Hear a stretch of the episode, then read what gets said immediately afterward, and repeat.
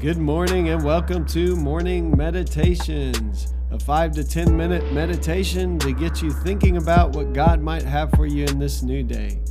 I'm your host, Pastor Nate Cook, so we hope you'll enjoy your meditation for this morning.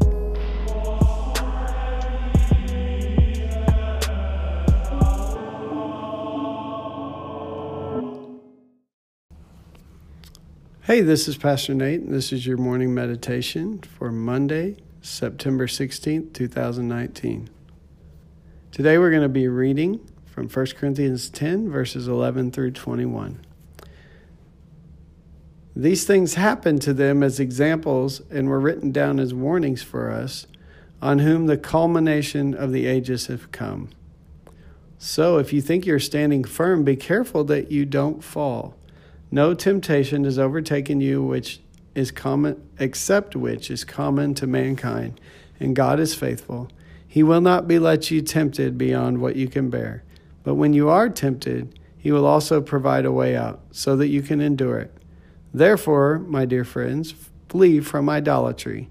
I speak to sensible people. Judge for yourself what I say. Is not the cup of thanksgiving for which we give thanks participation in the blood of Christ? And is not the bread that we break a participation in the blood of Christ? Because there is one loaf, we who are many are one body, for we all share the one loaf. Consider the people of Israel. Do not those who eat sacrifices participate in the altar? Do I mean that food sacrificed to an idol is anything, or that an idol is anything? No, but the sacrifices of pagan are offered to demons, not to God. And I do not want you to be participants with demons. You cannot drink the cup of the Lord and the cup of demons too. You cannot have part in both the Lord's table and the table of demons. Are we trying to arouse the Lord's jealousy? Are we stronger than He? So, this passage starts out with these things happen. And so, when you're reading a text in Scripture, um, you might want to figure out what these things are. And the things that are being talked about in 1 Corinthians 10 are that the people in the wilderness, they grumbled, they complained, they were tem- tested and tempted, and they failed. Um, and so they were not um, allowed to uh, enter into the promised land. So they died in the wilderness. Um, so here this week we'll be talking about temptation.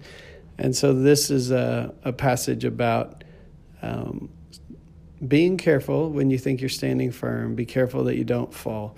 And there's a passage in here that I think is the source of the old saying, um, God won't give you more than you can handle. But this passage is actually referring to temptation. And it says that um, God is faithful. God won't let you be tempted beyond what you can bear. But God doesn't bring temptation.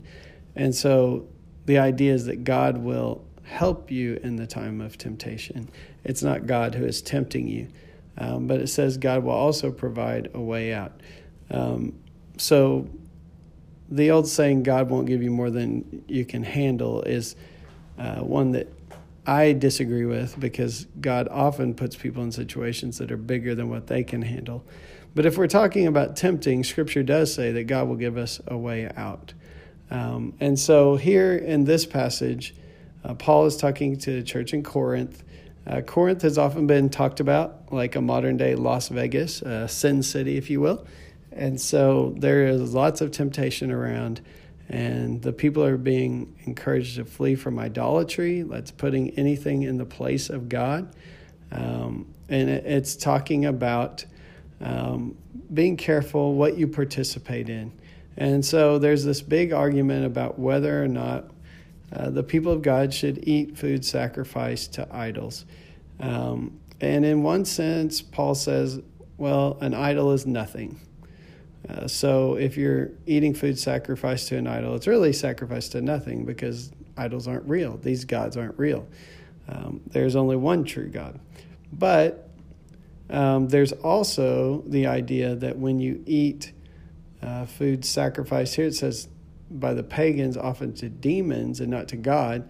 And, in other words, offered to uh, ways that might be considered evil. Um, that that we need to be careful that we don't uh, participate with what God wants and then things that go against what God wants. And that's that's really what he's getting at here that when we receive communion, when we receive Eucharist, we believe um, that we are participating in Christ. And so there's there's a, a warning here about what should we participate in, um, making sure that the things that we participate in are not anti-Christ, if you will. And that's still something that to this day uh, we don't deal with food sacrificed to idols as much, but there there are all kinds of judgment calls that we make on when is something when are we doing something out of a sense of um, being able to reach out to people who aren't Christian and love people in the world and live in the world that we live in.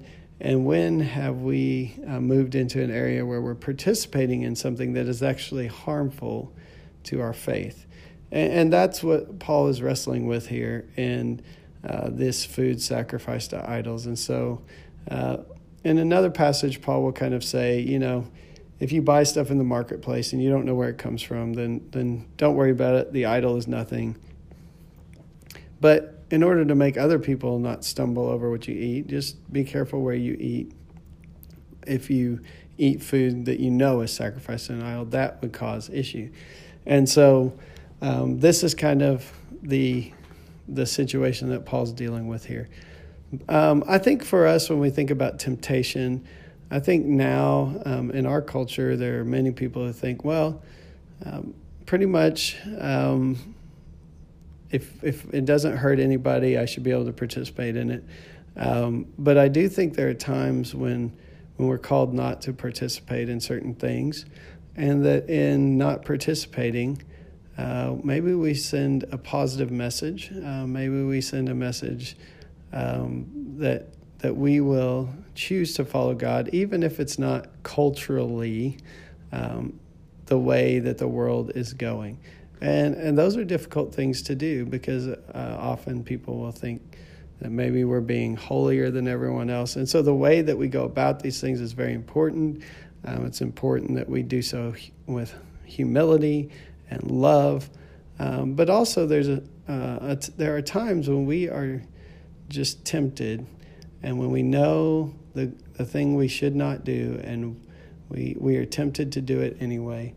And this passage reminds us that when we find ourselves in those places, that God will always make a way of escape for us. And so the best thing we can do in any kind of temptation is to cry out to God and to allow God um, to begin to work in our lives in that situation. And uh, the scripture promises us there will be a way of escape made for us. Um, that God will come to our aid when we seek God, even in the midst of temptation. Hey, that's just a thought for this morning, and I hope you have a great day. Well, thanks again for joining us for this morning meditation. Hey, do us a favor rate us on iTunes or even leave some feedback about our podcast so that other listeners can know how much you enjoy your morning meditations. Hey, have a great day.